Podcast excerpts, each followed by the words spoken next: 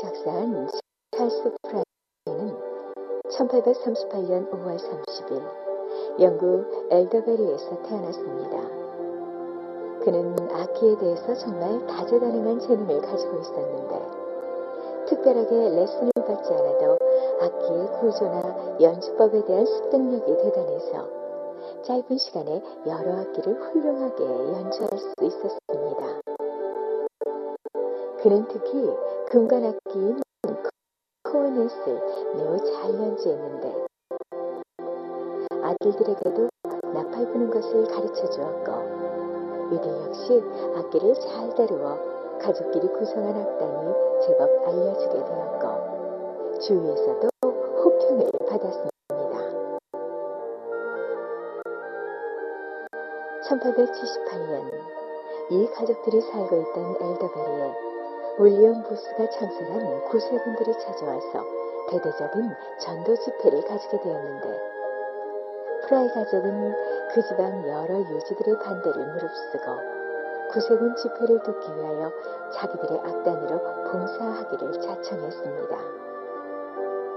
이들의 열정적인 헌신으로 이곳 집회는 성공적으로 끝나게 되었고 이를 계기로 플라이 가족 악단을 곳이 많아지게 됐습니다. 그리고 특별히 구세군 노방전도를 할 때에는 잊지 않고 나가서 봉사를 하게 되었습니다. 플라이 가족은 자기 자신들의 충성스러운 헌신이 좋은 성과를 거두는 것을 보자 매우 기뻤습니다. 그러나 이들의 본업인 건축업은 점차 기울기 시작했고 마침내 문을 닫게 되자 이들은 매우 중요한 기로에 놓이게 되었습니다. 가족 모두가 헌신을 하다 보니 본업을 돌보는 이가 없었기에 어떻게 보면 당연한 결과이기도 했습니다. 구세군에서 보수를 바라고 시작한 일은 아니었으나 가족들을 위하여 생업을 포기할 수도 없었고 본업 건축업 때문에 주님을 버릴 수가 없어 더더욱 딱한 사정에 놓이게 되었던 것입니다. 가족들은 늘 무릎을 꿇고 하나님께 간절히 기도를 드렸습니다. 그러나 이 문제는 쉽게 해결되지 않았습니다. 그래도 프라이는 기도하고 또 기도했습니다. 그러던 중에 마태복음 10장 37절로 9절 말씀이 생각났습니다. 아버지나 어머니를 나보다 더 사랑하는 자는 내게 합당치 아니하고 아들이나 딸을 나보다 더 사랑하는 자도 내게 합당치 아니하니라. 자기 목숨을 얻는 자는 나를 잃을 것이요 나를 위하여 자기 목숨을 잃는 자는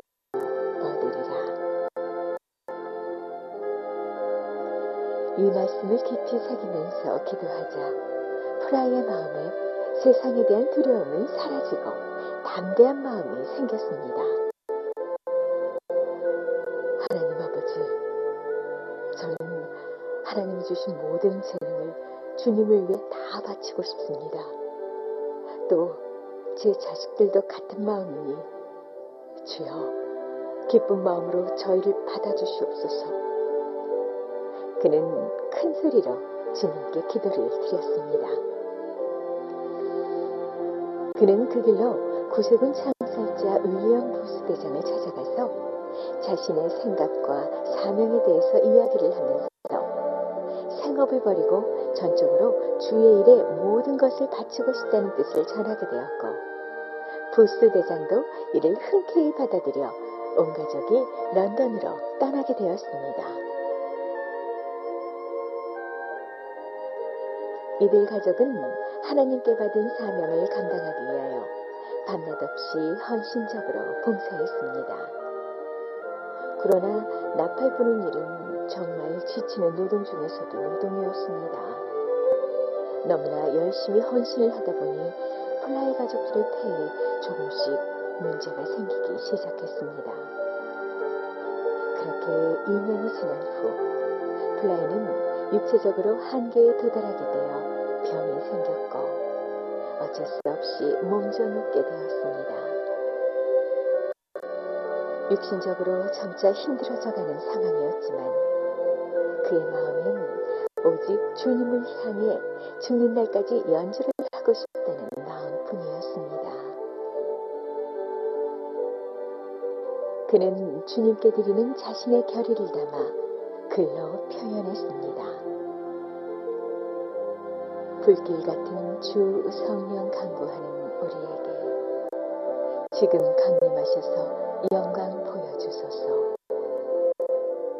성령이여 임하사 우리 영의 소원을 만족하게 하소서. 기도하는 우리에게 불로 불로 충만하게 하소서. 이 찬송시는 영국 민요에 붙여져서 찬송가 184장 불길 같은 주 성령으로 탄생하게 되었습니다.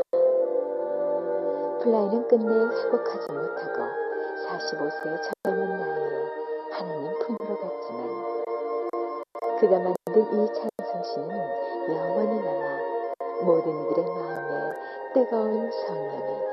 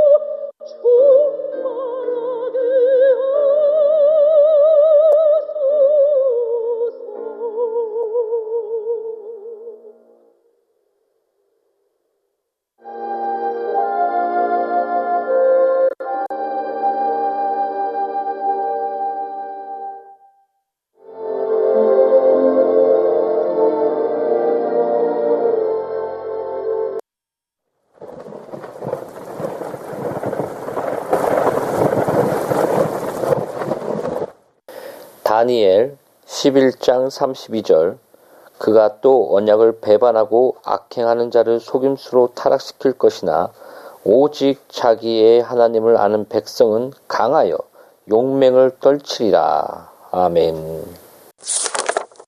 오직 자기의 하나님을 아는 백성은 강하여 모든 성도는 하나님을 아는 것이 지식의 근본이라는 사실을 압니다.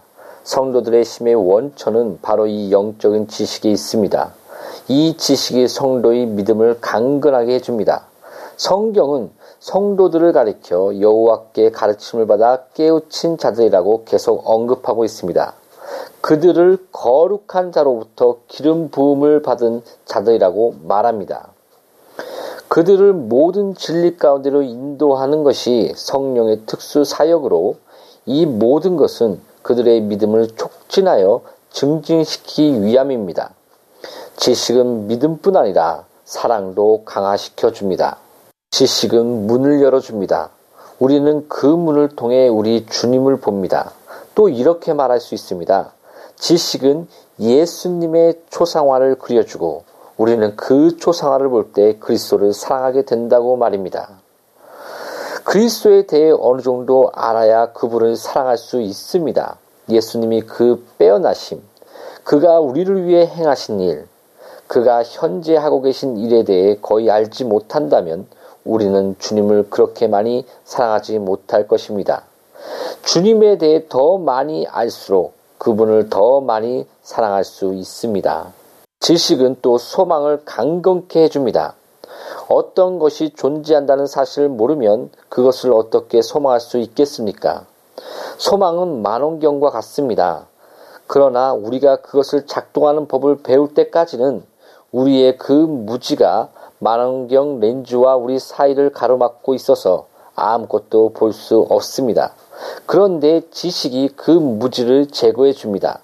무지가 제거된 밝은 렌즈를 통해 볼 때 거기 게시되어 있는 영광을 분별할 수 있을 뿐 아니라 자신 있고 즐겁게 그것을 기대할 수 있습니다. 지식은 또 우리에게 인내해야 할 이유를 제공해 줍니다.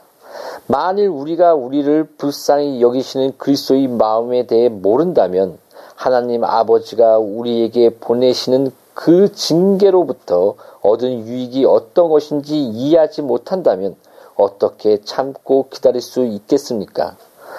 그리스도인이 받은 은혜 중에 이 거룩한 지식에 의해 촉진되어 온전케 되지 않는 은혜는 하나도 없습니다. 그렇다면 우리가 은혜 안에서 자랄 뿐 아니라 구주 예수 그리스도라는 지식에서 자라가는 것이 얼마나 중요하겠습니까? 오직 자기의 하나님을 아는 백성은 강하여. 아멘.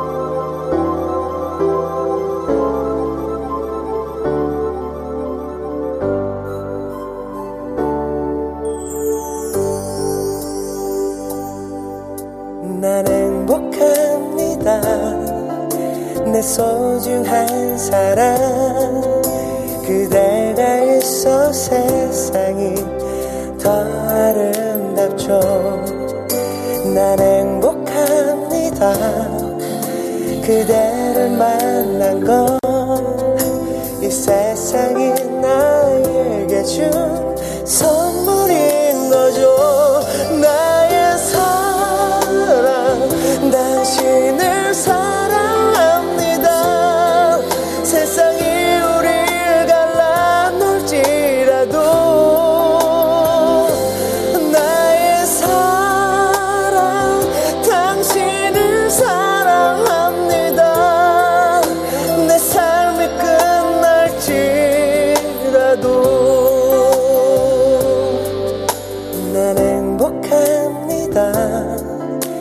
소중한 사람 그대가 있어 세상이 더 아름답죠.